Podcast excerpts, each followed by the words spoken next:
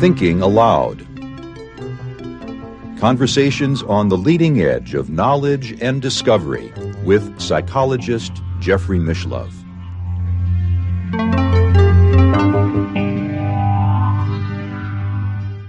Hello and welcome. I'm Jeffrey Mishlove. Our topic today is plantations of the mind. My guest is James Tunney, author of many books, including The Mystical Accord, The Mystery of the Trapped Light, Empire of Scientism, Tech Bondage, Human Entrance to Transhumanism, and most recently, Plantation of the Automatons. James is based in Gothenburg, Sweden, and now I'll switch over to the internet video. Welcome, James. It's a pleasure to be with you once again. Uh, great to see you, my friend. Looking well as always, and I'm looking forward to our conversation. Thank you. your your work is so broad I can hardly find a first question to be to begin with. But let's let's talk about the word plant, implant, plantation. It seems to have both positive and, and negative meanings, and I know you're looking at both of them.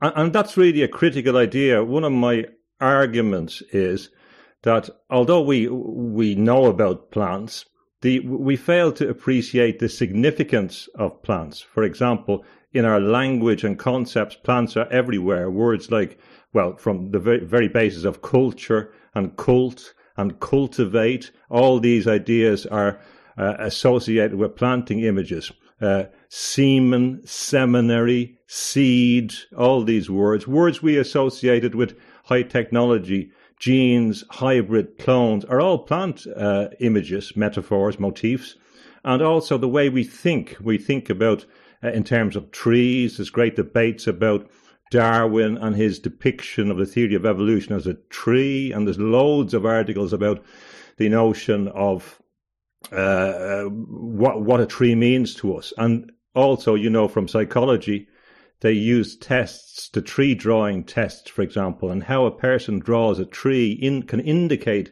certain things about them. Whether they, and now they're using it to determine whether a person may have Alzheimer's because the crown may be reduced if they have. It's, it's quite, quite remarkable because there's a very close, a symbiotic relationship uh, uh, that's a, that's part of the thing. Our, our, we co-evolve with plants. And this symbiosis is a really uh, important and, and deep idea. Now, my argument is that this plant idea is so embedded, so central to all spiritual traditions the tree of life, the tree of good and knowledge, the various uh, trees in, in, in, paradise. The notion of paradise itself, if, if we ask people to think, well, what is the image that might come unconsciously forward in your brain about paradise? It's usually associated with sit, hanging around in a garden for people because this is the idea of paradise is founded on the idea of, of a garden. Uh, we fell out of a, of, of a paradise and we're aspiring to return to a paradise. This is uh, nearly all the traditions. Uh, and trees are, are, are, very important in, in, in all spiritual traditions. So uh, the positive side is there. The tree represents, for people like Tolkien, it represents a symbol of the natural world.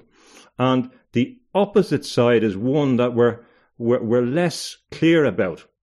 For example, in the United States, there's uh, books of literary theory by Leo Marx wrote about the machine in the garden. This idea of where we have the garden, the pastoral idea associated with Jefferson and the, uh, uh, those leaders in the United States, and there's a machine we can see coming in in literature in the 19th century with in Moby Dick. Uh, in with with uh, Hawthorne and other books, it's it's it's a, a, a lack of certainty created by the intrusion of this machine into the pastoral uh, the pastoral ideal. But this was this was uh, this was there much earlier on. Uh, for example, in Europe, uh, the royalty had gardens of automata going back for hundreds of years to tie into what we talked about. So there was the machine in the garden, a literal machine representing the human.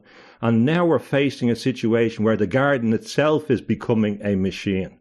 that the, the idea of plantation, the historical idea, is being uh, applied on, on a broader scale. And in that idea is, is a kind of remarkable concept that a lot of people don't understand that the, the model of the forces, the corporate forces that seek to control us, are predicated on the idea of the human as a plant and the transformation of a human into a plant.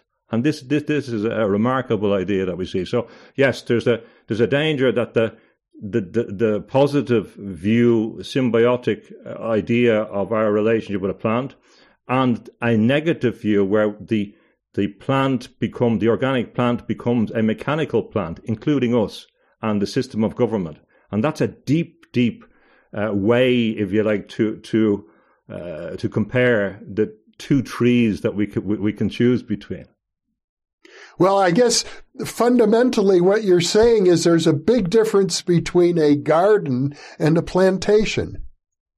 Uh, the the idea of plantation in the United States is uh, is dependent or determined by the horrible experience with African American slavery, with transatlantic slavery. It was a particularly nasty and horrible episode in human history with the triangle of trade.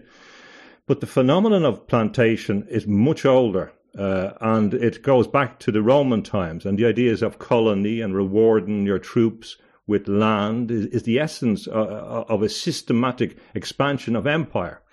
And in particular, I've, I identified the strand that grew up uh, with in the United Kingdom, in particularly in the 1500s, and was developed in Ireland the plantation model, which preceded uh, or or operate in parallel with the system in the United States.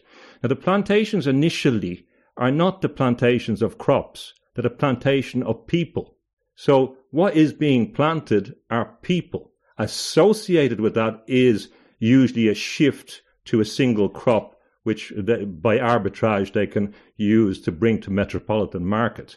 But it's the plantation of people is important. For example, in the United States, the early reservations that grew out of place for Native Americans that grew out of places in Massachusetts were called Indian plantations. So they were planting the native people.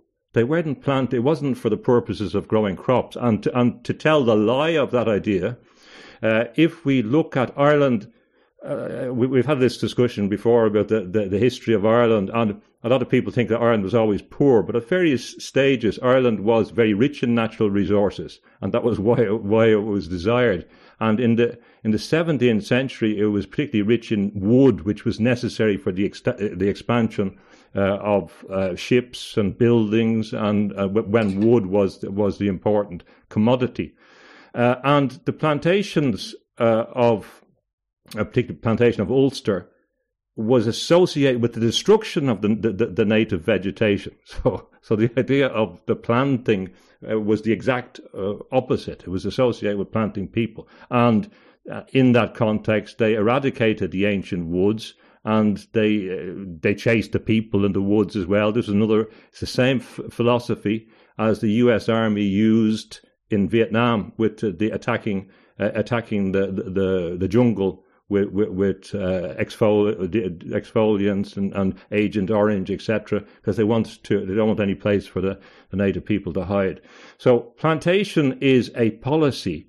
It's ancient policy. We can trace it back to Egypt, uh, to Babylon. It's an ancient idea of using people uh, and sending them to to a, a, an area for a particular purpose usually associated in the end with cultivating land, usually associated with cultivating a particular crop.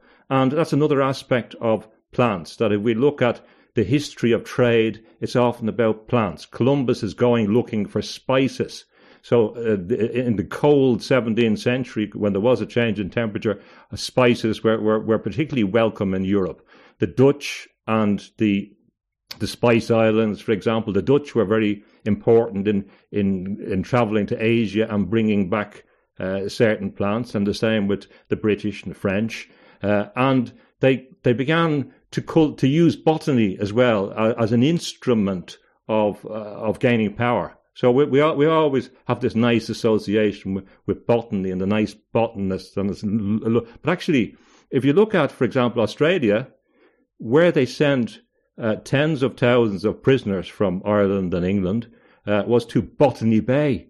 And Botany Bay was named because when when um, Captain Cook landed with uh, his his botanical crew, uh, they were interested in, in the, the, botanical element because that was an essential part uh, of the mission. And it was the botanists, who was people like Joseph Banks and that, that proposed that they would use these places to to, to colonize these uh, these places.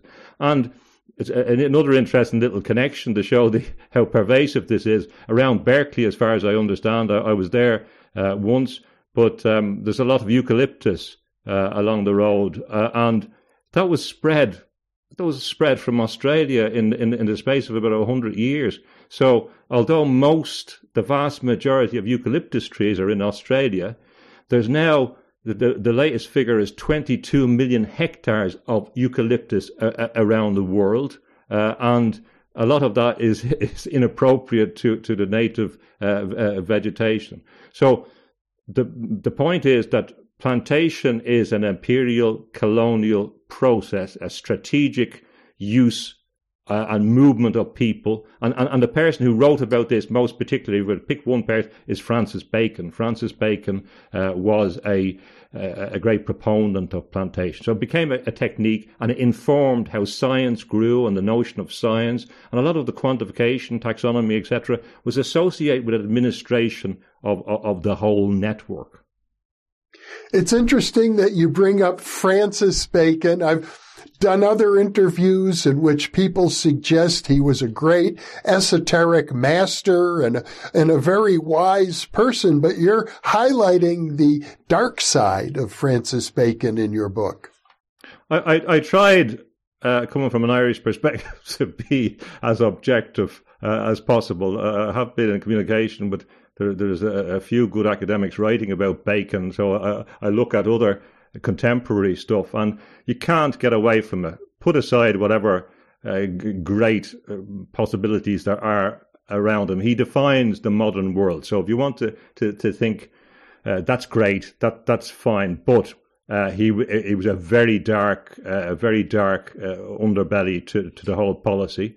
He believed in plantation and displacement and the superiority of the the plant the planters, if, if you like, and that, that, that that's he wrote an essay on on plantation. You can see the ethos um, and the the idea of exploitation, which which is also associated with John Dee, the the magician to Queen Elizabeth. He he was quite involved in this uh, idea as well. So there is a, a kind of occult background to it as well about dominance, control. And although people say, well, he didn't really say these words about torture and nature, he did use plenty of words. Uh, nature was something to be abused. So there was something in a kind of deep, divine, misogynistic kind of uh, ethos to it. But the other connection as well that's relevant is that he wrote The New Atlantis, which in many ways is the anticipation of the power of the Royal Society, the power of an elite scientific uh, group that controls society, that masters the earth, that takes its resources. And that attitude comes through Thomas uh, H. Huxley and also Bernal. So by the time we come to the 20th century, there's an idea that not only would this ethos be able to geopolit- control geopolitics, but it would control everything and that they would control the environment. And one last point on that, Jeffrey. We mentioned the Crystal Palace last week that when Dostoevsky came to, to London and he realized that this in, this was a, a, an important symbol of, of the new of the future, and that glass house is fundamentally associated with the cultivation of plants. Although we can trace it back in particular to the 1500s, really when they, the Dutch started bringing back plants from hot climates, they had to create these glass houses. And the glass house became the forerunner of ideas of shopping malls, of arcades, and that's what Walter Benjamin was working on. And it's even, if you watched, I don't know if you watched The Simpsons at all, but they have, they have uh, the cartoon program, they have in one episode, they're building a glass dome over Springfield. And this is what a lot of dystopian writers and, and people like John Lilly talked about, that we would live in a glass dome eventually.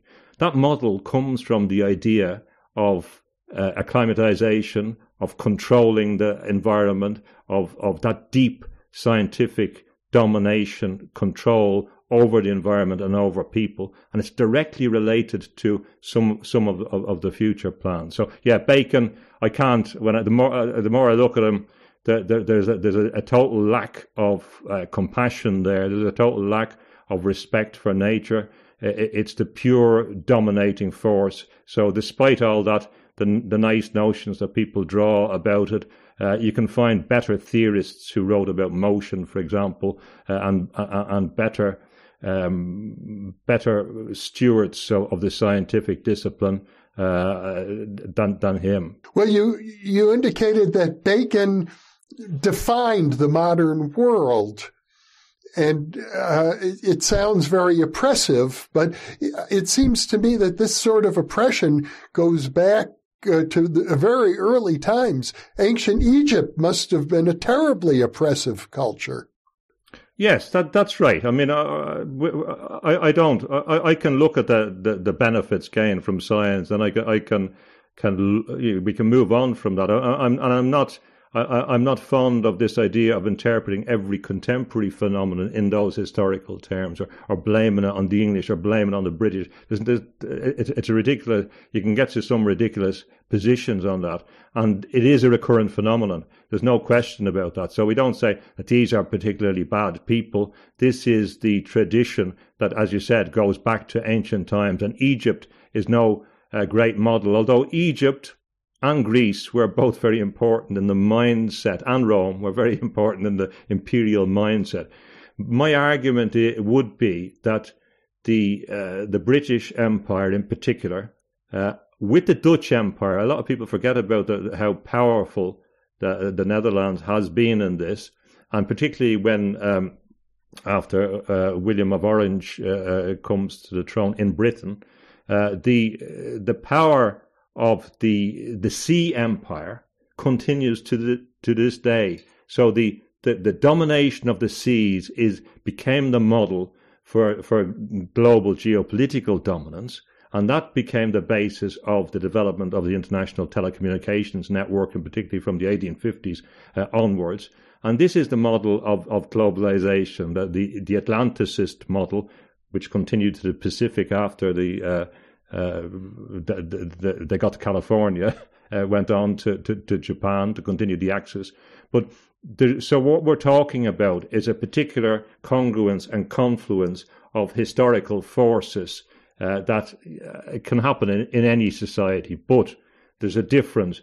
The genius, in many ways, of the imperial focus in Britain has been so successful and translated into a global endeavor uh, through uh, moving up the chain of command away from just political control to economic, commercial, uh, technological control is the, the danger that it can inflict a totalizing model which uh, extends into the human consciousness itself. And that's where, where the, this scientific left brain dominating mindset that Iain McGilchrist talks about it has a, has a vehicle derived from a vast range of historical forces that really threatens human consciousness itself. That, that's the problem. It does seem, if uh, you re- you regard Bacon as one of the people who defined the modern world, and as I recall, defined the scientific method, you indicated there were alternatives. What are some of the alternatives? Uh, alternatives to what? To Bacon if you look at the uh, reports, and I've read them in English and in Spanish, that came back from uh, from the conquistadores, from the uh, invasion of of uh, Peru and Mexico.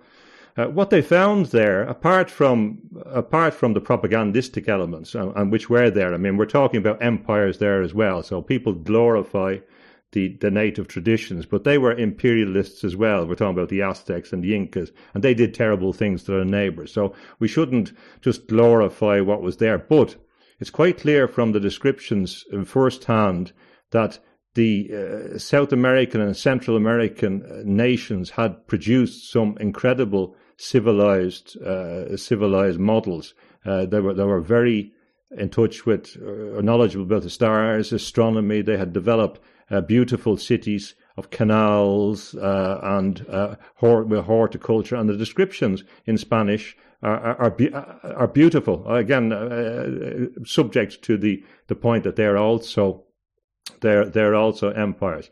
And they, for example, so so they had their own system of knowledge, which was as scientific, and people are understanding that one of the genius uh, elements of empire is to take other people's system of knowledge. So, for example, if we take Hans Sloane, who was actually born in Ireland, as but in, in the planter class there, uh, and he, he's he's the man behind the British Museum. It's really his collection that, that establishes the British Museum in, in the mid 18th century. But he goes to Jamaica, and we have the sugar plantations uh, there, and he learned of the slaves as well. He learned about the cultivation of, of certain plants, the, cola nut and things like that, that would be the basis of massive businesses around the place. And the same with bananas. They took the information and they brought it back, and then they cultivated particular examples that would allow economic dominance. So a particular a particular brand of banana came from, from the British Empire.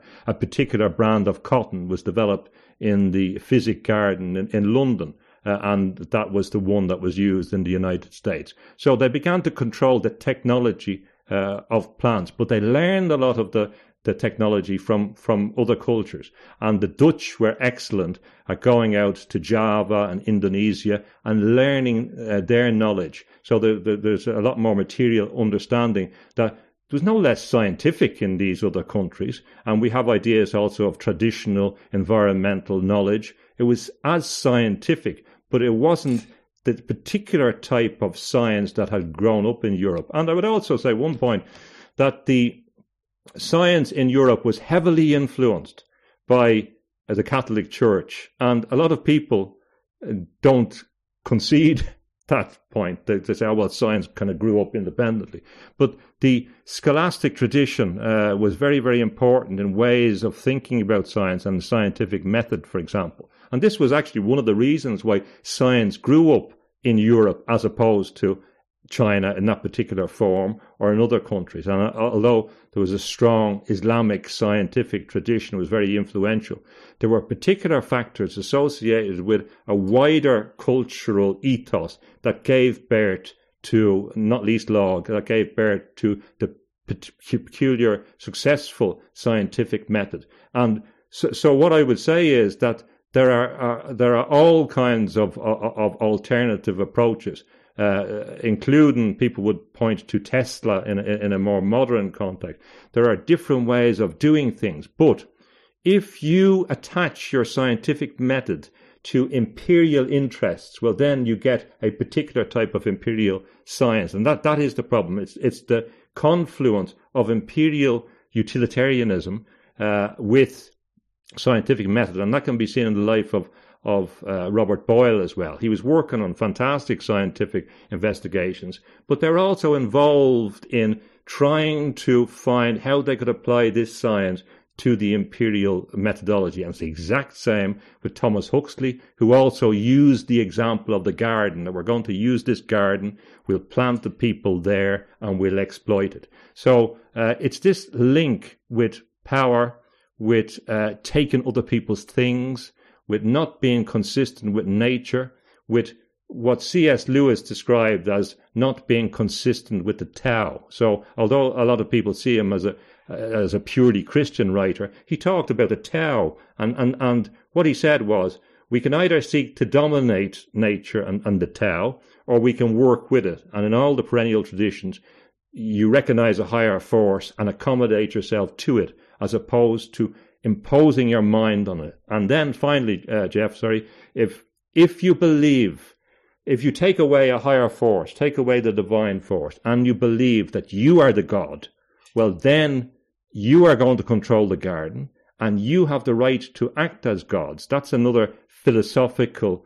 element that crept into the agenda. And so there's no higher force. It's only the will of usually man, of, of humankind. And that's where we get into the kind of sorcery element, the dark element, the, the, the pure, the pure satisfaction of the will that lies behind uh, sorcery, magic, control that, that, that has been the cyber, some of the cybernetic, cyberneticians described as the dark side of, of cybernetics as well. The earliest humans had no agriculture, as I recall. They were hunters and gatherers. And then it seems to me that the rise of agriculture uh, occurred simultaneous with the rise of empires. Yes, there's a lot. There's a lot of uh, there's a lot of literature explaining about the significance of uh, agriculture and the, the, the shift to uh, particular crops and the, and the cultivation of certain grains and the distinction between a society which is fixed to the land and a society which is mobile. And, and there's, there's loads of interest in historical studies of, of comparing uh, mobile populations with fixed populations. So, yes, the uh, empire as it grew up in its later form was particularly associated with the cultivation of crops and the cultivation of a vast amount of estates. So, for example, the latifundia in South America go back to the Roman era, and in Spain there are still plenty of olive groves that go back to the time of of, of Christ and and the, direct connection between the conquer of uh, uh, conquest of land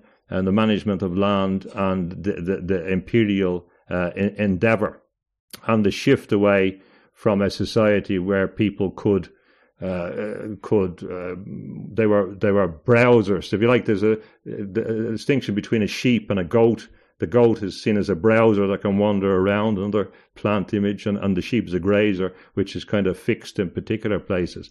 Uh, so there is that idea of the human as well. So yes, agricultural methods uh, and the centralizing forces the growth of certain uh, technologies, uh, the, the, the Roman infrastructure of roads, for example. Uh, all roads lead to Rome, but it, it's still manifest on maps. You can see it from satellite. You can see the, the structure that goes back to Roman times. So associated with this centralization force was a, a growth in military technology, and military technology is a critical factor in the evolution of empire because it, it allows empire and empires work by standardization, by harmonization, by making things the same, by making by making uh, rule everything the same so they can rule from the center. It takes us back to the title of this interview, Plantations of the Mind. The, the empire is, is really trying to implant itself in the minds of its citizens. Well, well, yes, uh, it, it is a remarkable, a remarkable phenomenon that there is a degree of crystallization of the mind of the citizen in an imperial system. So the nice word, for example, of standardizing the laws in, in the EU is harmonizing. So it sounds like a nice, who doesn't want to be in, in harmony? But another word for that is making everything the same. It's the same philosophy in commerce, in McDonald's. You go into a, a McDonald's in Indonesia, it's the same, it's standard. And this homogenization suits centralization. It suits the automatic world. And this process has to inform the uh, mentality of the people involved in it, of the citizens or subjects or objects of this imperial system. So, uh, and, and that will come down to how they spend their time. So, the the the the, the uh, emperors knew that the plebeians were kind of easily bought off with bread and circuses. And this continues today, unfortunately, that the, the people uh, ourselves are bought off by uh, cheap entertainment as, as a distraction from, from, from the bigger forces. But what we're facing now is an idea, a, a direct idea of moving into human consciousness, that the imperial model now sees the, the, the dark continent as human consciousness, and it is creating the technology is mapping out the, the, the uh, neurophysiological structure so that it can create the stations, so that it can move in and colonize. And, and the, the, the slight difference now, the the medical pharmaceutical establishments are given rights. So a patent is, is a, a legal right over over it could be over the land of our consciousness in, in many ways a, a 20 year right to do something as they begin to develop systems. And of course the idea of uh, implants is, is, a key idea.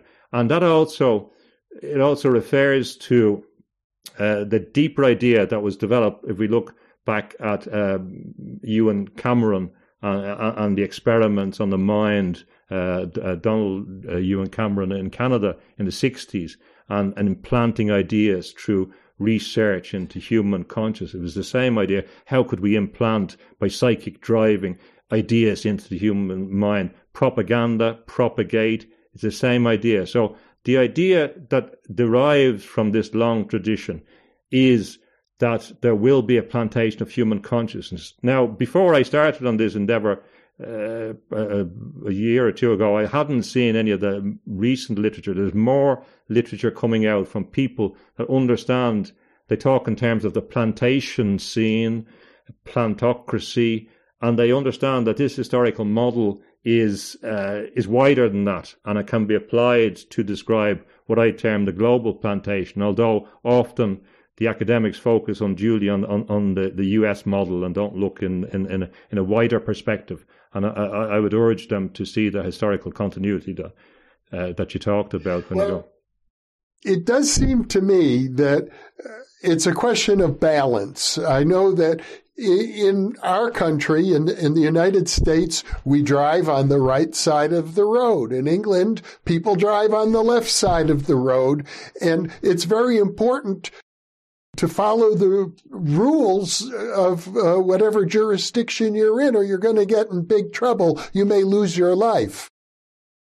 I think it's more universal. You stop on a red light and go on a green light. But so these things become deeply embedded in our consciousness.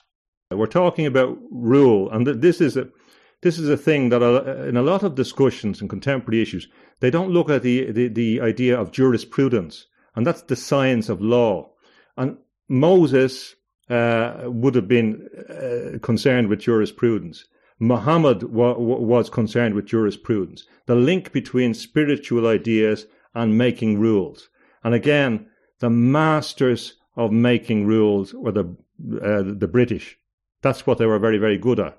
If you look, uh, I'm not paying any attention to this World Cup in football at the moment for a number of reasons, but uh, I'm not going to watch any of the matches. For, there's another debate, but uh, in in that context, the uh, football it didn't start off in, in Britain, but they, they made the rules and they became the centre of the establishment of, of, of world football. And again, uh, as, as well as we can add cricket, uh, golf, horse racing, it was because they made rules that they standardized these activities. So there's a benefit to standardizing activity. So as we're speaking, there's loads of people around the world playing golf and they have internalized the rules that were basically established in St Andrews in Scotland a few hundred years ago and they automatically adhere to that. So of course there's, there's benefits, uh, there's benefits to rules. But if we look at Alan Turing that we talked about and when we look at cybernetics, and we look at algorithms, algorithms are rules as well. The, the, how these machines work are on the basis of rules, and they can be programmed. So again, it's no surprise that cybernetics and, and Britain and the United States, the Anglosphere, uh, were important in the development of of computers and computerization. It, it followed on. It was going to because it was the next level of the expansion of, of a global force again coming out of the military industrial complex. It didn't come out of anywhere else. All the developments in telecommunications came out of strategic interest. So that's based on rules again. But we're at a stage in human development where this perfection of rules has become a left brain obsession. And the idea that we'll take out that daft idea that you have, Jeff, of maybe of free will and of uh, being allowed to make decisions. And we'll replace that messy daftness and a, a, messy idea of free will that, that, that really doesn't have any credible mathematical base and replace it by predetermined crystallized forces which will guarantee a kind of universal harmony control of effectively of plants. There's a book written by Luther Burbank. If you go into any McDonald's, they seem to use the the potato that he developed, the Burbank potato, anyway, again. And he wrote a book in 1907 called The Training of the Human Plant. And this, he, he was talking about eugenics.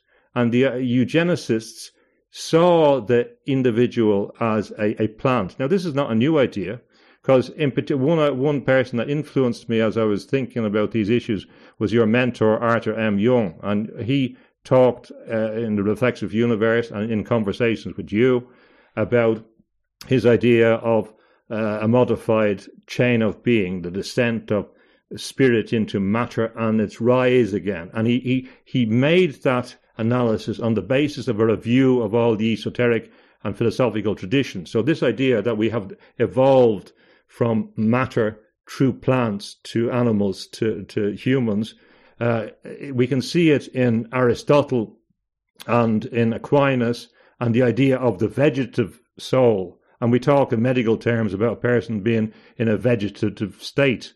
So this idea uh, defines the approach of a lot of scientists and a lot of organizers or controllers. The idea is, well, actually, the human is only some kind of equivalent to a vegetative soul, and, they, and and the other things are mere add-ons that they're deluded about. So, as Anthony Burgess talked about, there's the danger of the clockwork orange, the idea of this mechanization of the organic. Uh, we have a we have already the, the mechanical or digital apple, uh, which rule, rules the, wor- the world. So what we're facing is, and another person who's interested in this area is a, is a, a scholar who has written about uh, automata called uh, Jessica Riskin, and she has written a book called The Restless Clock, and she explains the significance of this idea in, in, in looking at automata uh, and the idea of the human as being a clockwork mechanism and the, the, the contrast between that view and some deeper contrasting teleological view. So she argues that people like Richard Dawkins come back to this particular view of human biology, but there is another stream, and I suppose we could we could refer to Goethe there as being another element or possibly a, a contrasting approach to science uh, to refer back to your your earlier question. And of course, he wrote The Metamorphosis of Plants in 1790, and he, had the idea of the herb plants, a kind of a universal leaf, a kind of a, a basic construction or pattern, which anticipated a lot of ideas of fractals and, uh, uh, uh and, and other ideas. But there is a there is a deep conflict. So so to come back to your your question, rules are important but generally, the rules that are best are rules that reflect consensus, that reflect perceived interest, and we then accept them, particularly if they're voluntary, like in sports, where we say, yeah, that's the optimum way to do so.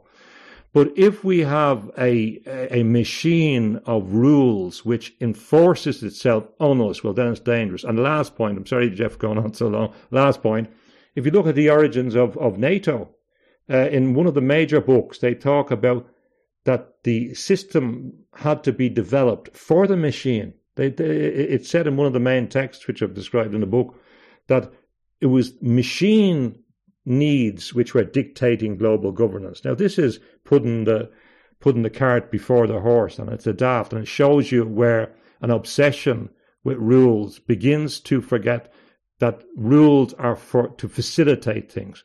They're not to control everything. And that's the danger of a left brain approach. Well, since you bring up Goethe and his very seminal work on the nature of plants, and even he goes so far as to look at the relationship between plants and poetry and the archetypal patterns underneath both of these, Goethe was a big influence on the philosopher and esoteric thinker Rudolf Steiner, who wrote extensively on the scientific method and also on society and community uh, and the idea of uh, an organic way of life in harmony uh, with nature. I know he, for example, advocated architecture that never had uh, right angles or straight lines. All the, the windows and doors had five or six sides and in order to avoid uh, perpendicular lines. Yes, and, and that would have been an idea that artists like Hundertwasser, for example, would have taken. He, he was against the straight line. And part of that objection is because it was a reaction to the idea, if you take Hundertwasser, that we live in a machine, that a house was a machine for living, uh, for example. And if we go back to Steiner, Steiner had looked at, for example, how bees behave, and bees like particular shapes and don't like other shapes. So the natural world is not characterized by this linearity. Uh, and so I, have emphasized the significance of, of the loop, but we could also look at the curve and the significance of the curve. And Western society has had that particular bias towards uh, towards the straight line. And in architecture, there is this uh, dendral form, the dendritic form. If we look back at a lot of the the great cathedrals, they represent the articulation in stone of uh, uh, biological patterns. A lot of the, the, trees informed the structure. If you go to the uh, Moorish, uh, the remains of the Moorish mosques in, in Andalusia in Spain, you see the uh, that they're based on geographical or, or, or on, on tree uh, motifs, whether the date palm or in particular in the Alhambra has the pomegranate, and the pomegranate informed uh, the whole architecture. But in those cases, they were trying to reflect a, a divine consciousness. And Goethe certainly had a, a, broader idea of the nature of science and an idea of, consistent with C.S. Lewis, of of being an observer and, and, and integrating in some way into the process and not trying to dominate it. So he would be another person we could contrast in, in, in relation to your question about the Baconian alternatives and uh, that opposite trend which didn't focus on, on the mechanism as critical. And Steiner was uh, was very plants were very important for him. He didn't uh, he didn't emphasize. He said there's limitations to the comparison of plants and humans. He, he said, of course, a plant could be regarded as an upside down human, where the bulb is the head, etc., and made the comparisons. Uh, so, so, there's others who were more, although he was who very interested in agriculture and the significance of agriculture in relation to the analogy between humans and plants. Uh, there, there, there, are other ones that are forgotten. For example, Carl Jung, and I had I was in the garden the other day, Jeff. I was just showing you. Now, this is not from the garden, but but I don't know if you can see this. This is a, a stick, basically, that you'd find. It's a stick would be regarded as a medicine man's stick anywhere you'd, you'd find in various countries with the, the snake and the, so it's like Asclepius's rod. Sometimes you have two snakes. And uh, Carl Jung, I, I, was reading Carl Jung and he emphasizes plants. And I found this in the garden the other day. Uh, and you can see that there's a, I don't know if you can see that, there is a, a plant which is growing and then a, a vine like, I, I think it's woodbine has grown around it which produces the exact same result. And he said, uh, he said that instead of thinking about the snake in the garden, one interview, he said you should think about the serpentine form. And I was thinking that that was a perfect example for me of that the idea of one thing that we associate with a snake may actually refer to a different serpentine form. For example, DNA is a serpentine form. And Carl Jung made those points, and he, he identified clearly the connection between the plant and the spirit. Although in, in a lot of the discussions about Jung, that element is is, ignored. Uh, but certainly, um, uh, as you've mentioned, Goethe, uh, Steiner, and uh, Jung as well, I would put in the equation, are people who understood the ubiquitous nature of plants. I have I won't show you another plant I have there that I cut in the garden, but uh, it's a vine from uh, uh, uh, uh, some grapes that were planted in the garden. And if we go back to the Bible, of course, Jesus says, I am the vine and you are the branches. And that's, that's something that people don't pay too much attention to, but it's a deep, a deep metaphor and, and, and what that means. And there's an interesting comparison between the images that people use. The vine presumes that you become the fruit in, in your spiritual development. That's obviously the implication. And the idea of fruit is associated with uh, developing the spirit, the fruits of the spirit in Galatians. And opposite to that, we have an idea of ivy, which is similar to a vine, but it often occurs as an example of something which is parasitic on other plants. So it doesn't have the same the same purpose. Now, in, in pagan traditions, ivy has a lot of beneficial aspect, but we often have clubs which are associated with people coming together for particular purpose, and it's associated with ivy. James Joyce wrote a book, Ivy Day at the committee, or uh, an essay, a short story, sorry, uh, Ivy Day at the committee room, and he uses ivy as a symbol of people joining together for purposes which are not beneficial. So, so it's it's right throughout uh, philosophy, but we don't pay too much attention to the to the exactitude of, of, of the particular stories. And all these, all the major thinkers have something important to say about plants. So, so the, the argument would be we should actually pay closer attention to how they're talking about plants and whether their view moves us to an idea that we can actually continue our symbiotic relationship with plants or whether it moves us to an idea that we move away from the natural world and we be treated as plants in the mechanical garden with the machines in the in the garden. And, and that's that's where, where the tug is between the two tendencies and, and the two different directions. So I, I, I so, sorry I went on a bit long there so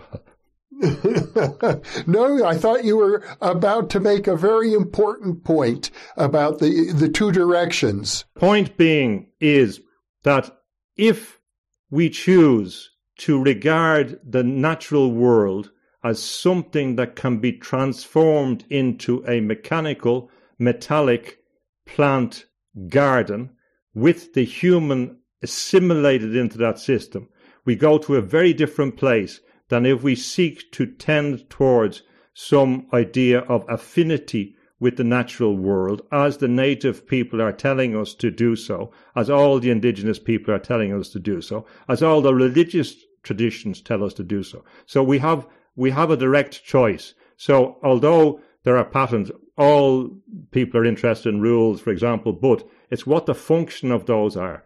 And my concern is that we are committing ourselves irreversibly to a situation where we go from machine in the garden to the garden of the machine to the to the plantation uh, to the solid state entity, and that's what you've talked with John Lilly, and that's what he described as uh, as a system which was coming, where we transform the organic world into a world of silicon, lithium, uh, and iron, and replace the natural world. A lot of people don't believe that this is a reality, but that's the that's the implication of an overly developed, concentrated, crystallized left brain science, imperial scientific view, not conditions, not balanced in the way that you've talked about, by understanding the full the full human flourishing and, and even the world flourishing, as you've talked about with Stephan Schwartz, it, mean, it comes from the word flower. So, so the,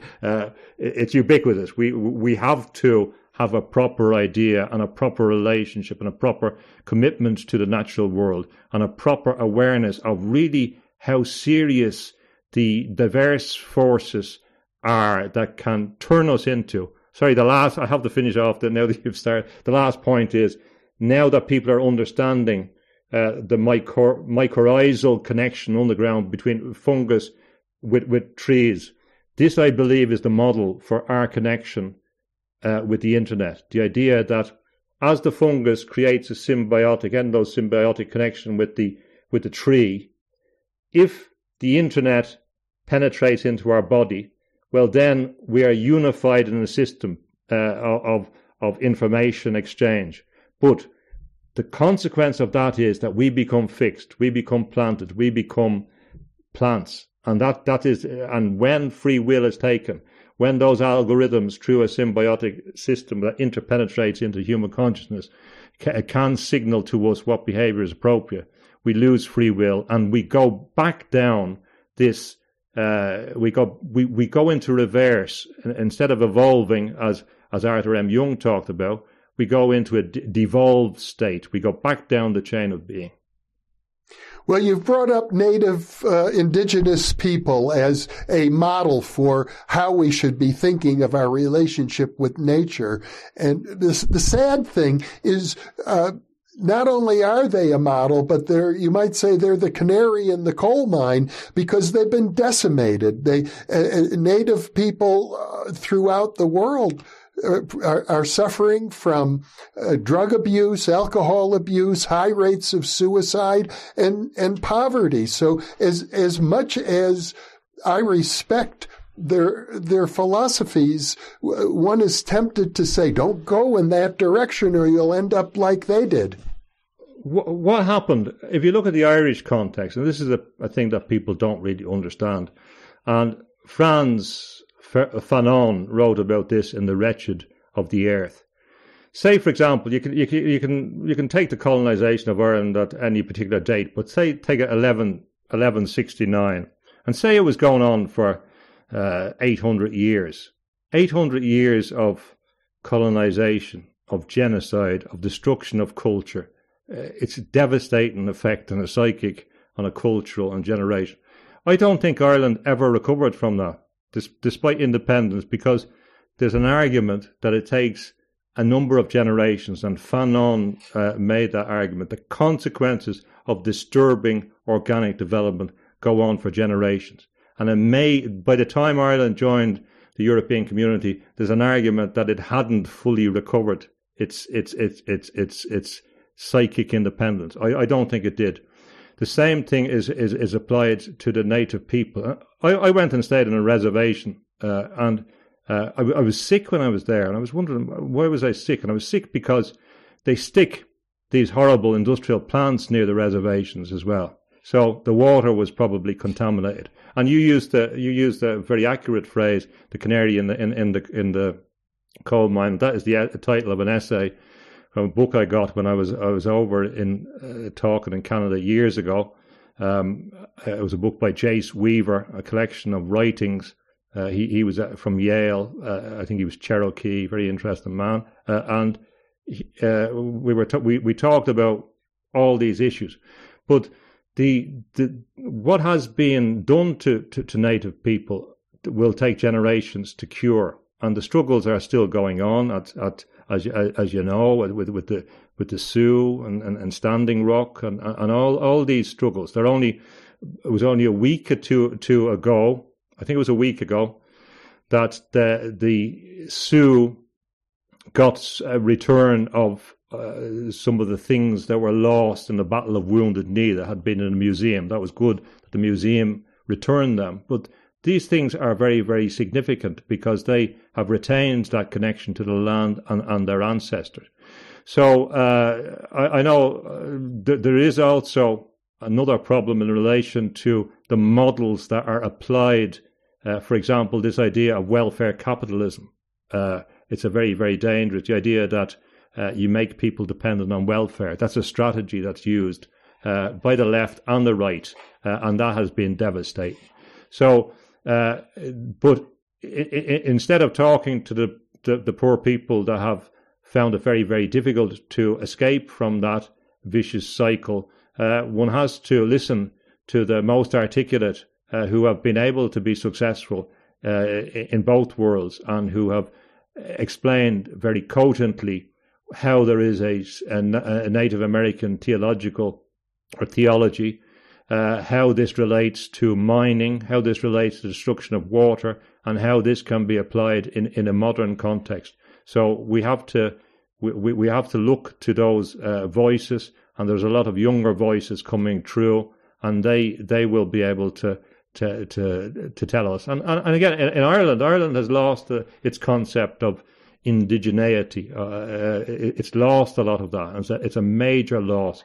And I don't think it'll be able, unfortunately, uh, to recover to, to, recover those. So so we have to bear in mind that these are the, the poison fruits of of uh, colonization. But um, th- these are going; these problems are going to visit the, the, the industrial worlds, the, the, if you like, the perpetrators historically, the systems, not the people, the systems that created them, and uh, so, so, it will come back to haunt them as well. We won't be able to escape these issues. It begs the question, let's say specifically with regard to the Irish, if they can't recover their original connection uh, with with their uh, origins, with nature. I don't know. Perhaps that's the Druid culture. I'm not sure. Where do they go from here? Where do we go from here?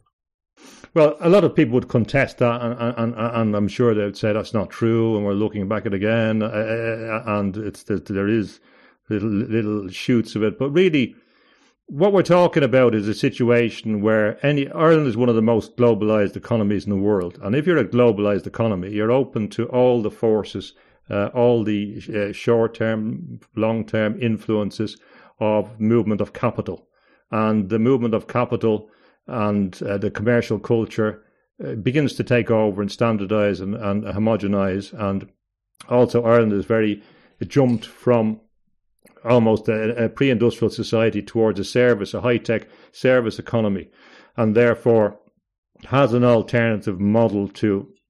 And a lot, most people are happy with that. They're, they're, they're, a lot of people are very happy with the uh, where where where the country is going in that sense. So they might contest the idea that uh, or, or, that we can't look backwards, or that you're conservative in some sense because you do.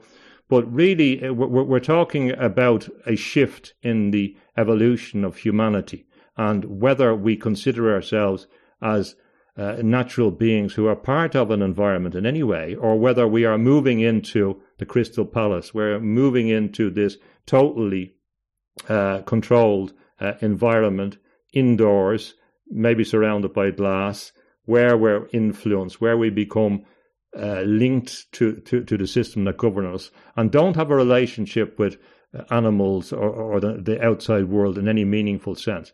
And the more and more we do that, we become more, we have to become more and more fixed. We have to be, become more immobile. And if you look at the plans, for example, associated with uh, environmental evolution, they are they are telling us they're quite clear they're planning to phase out and make it more difficult for people to to drive or to move around or to travel on aeroplanes. So you're not going this this promise of globalization was a bit of a was a tactic in an overall strategy for control. And I've studied globalization quite a bit. But the consequence will be that we will be fixed more and more. We won't be moving around in the same way. There will certainly be, there will be high speed mitigations and other things eventually. But the plan is really to, to fix us a bit more. But we're fixed in a, a metropolitan uh, technological environment uh, with without that, that, that, that connection to nature. And it's very, very important. And people see that technological plant, and this is important because you, you mentioned as well uh, that Arthur M. Young mentioned this point about how technology is called plant. All telecommunications is called plant. And because they are plant in a particular mind, they're analogous to a plant system. So all this technological in- infrastructure is a new metallic plant that we will be in a symbiotic relationship with. So it's not just about the Irish people, it's about all people that when they come to a particular level, they have choices to make.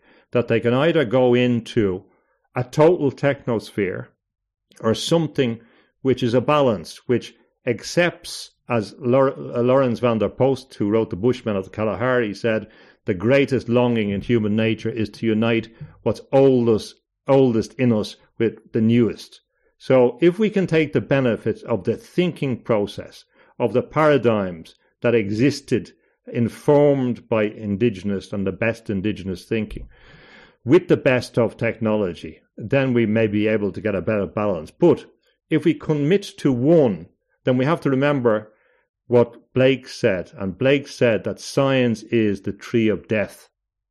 Uh, so, I mean, it's quite stark. Science, talking about Newtonian science, science is the tree of death. And this tree, we even see it in the idea of the knowledge tree, which is a kind of a, a funny inversion of the tree of knowledge of good and evil, becomes the knowledge tree in the structures of these systems. The cybernetic systems are often defined by trees. Um, and treads, which is which comes from plants, another uh, uh, philosophy associated with that. Uh, and we lose it, and we lose the idea of ourselves in, in, that as well. Because if we look at people, the traditionalists like Ananda Coomaraswamy, he explained Coomaraswamy, he explained how if you look at a lot of early cultures in, in the Indian uh, arts, for example, you see that the model is that the gods developed the water and the plants directly that's the next stage. So uh, we have a plant coming from the water, uh, which is in all cultures. Now, I, I think that comes from uh, giving birth and when the waters break and then the child comes and you have the placenta, which is the tree of life. And I think that that's where that deep mythic sense, um, that mythic sense came from. But uh, later that develops where we get a thread doctrine and the threads are associated with cloth and weaving, which is a, was a next iteration, and that informs a lot of of deep philosophical uh, philosophical ideas. But we're shifting to a system where our whole world will be defined in digital terms by networks, by algorithms, by machines, by metal, by silicon, by lithium. And a lot of these people, a lot of people that I have discussions with, uh, who are very uh, much in favor of high technology, they never tell you about the environmental cost. They never tell you about the environmental cost of electric cars, for example, or if you go, uh, as someone reported to me, uh, to British Caledonia, and you see the big mounds of earth which is necessary to get access to, to lithium for the batteries. They never tell you about all those environmental costs and the mining necessary to turn to make this solid state entity uh, come into being uh, is huge and, and that, that, that, that is, is attacking resources, is digging up sacred sites all over the world for this network that people keep telling us is, you know, in some way more environmentally friendly. So there's a high cost. So, so, so there is a, there is a, uh, if we don't get the balance that you've talked about, there is a stark choice between two different models and they're not reconcilable. Well, James Tunney, once again, a very provocative, stimulating conversation. Uh, I thoroughly enjoy these discussions. I, I think, like you, I'm, I, or like all of our viewers, we're caught in, in between two worlds, so to speak. I'm a big advocate for the world of consciousness and uh, the the vastness of of the human spirit and the human soul. I think you are too. So uh, I'm delighted to continue these conversations with you as as long as we both uh, desire, as long as we can keep finding new angles to uh, have in our discussions. Thank you once again so much for being with me. Well, thanks very much. And the last point, uh, the great the great benefit for me is that uh, in many ways you are a, a, living authority, as the native people would say, and you're a source uh, because of your uh, embeddedness in that culture of discussion in California and the people around the world you've talked to. Uh, and so that, that helps very much in relation to having a sensible dialogue about the possibilities and the options. And in if we go back to Genesis, there was the tree of life and the tree of the knowledge of good and evil.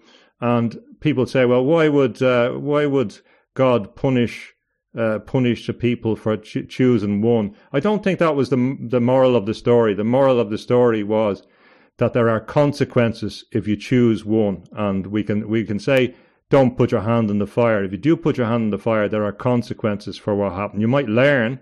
There's different ways of learning. So that's what we're talking about. And uh, uh what uh, you're not against technology. I'm not against technology. You are in favor of the exploration of consciousness. So am I. And I think that if we get the balance right, as you said, that's the optimum way.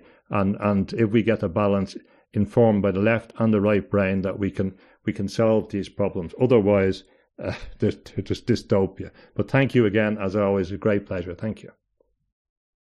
And for those of you listening and watching, thank you for being with us.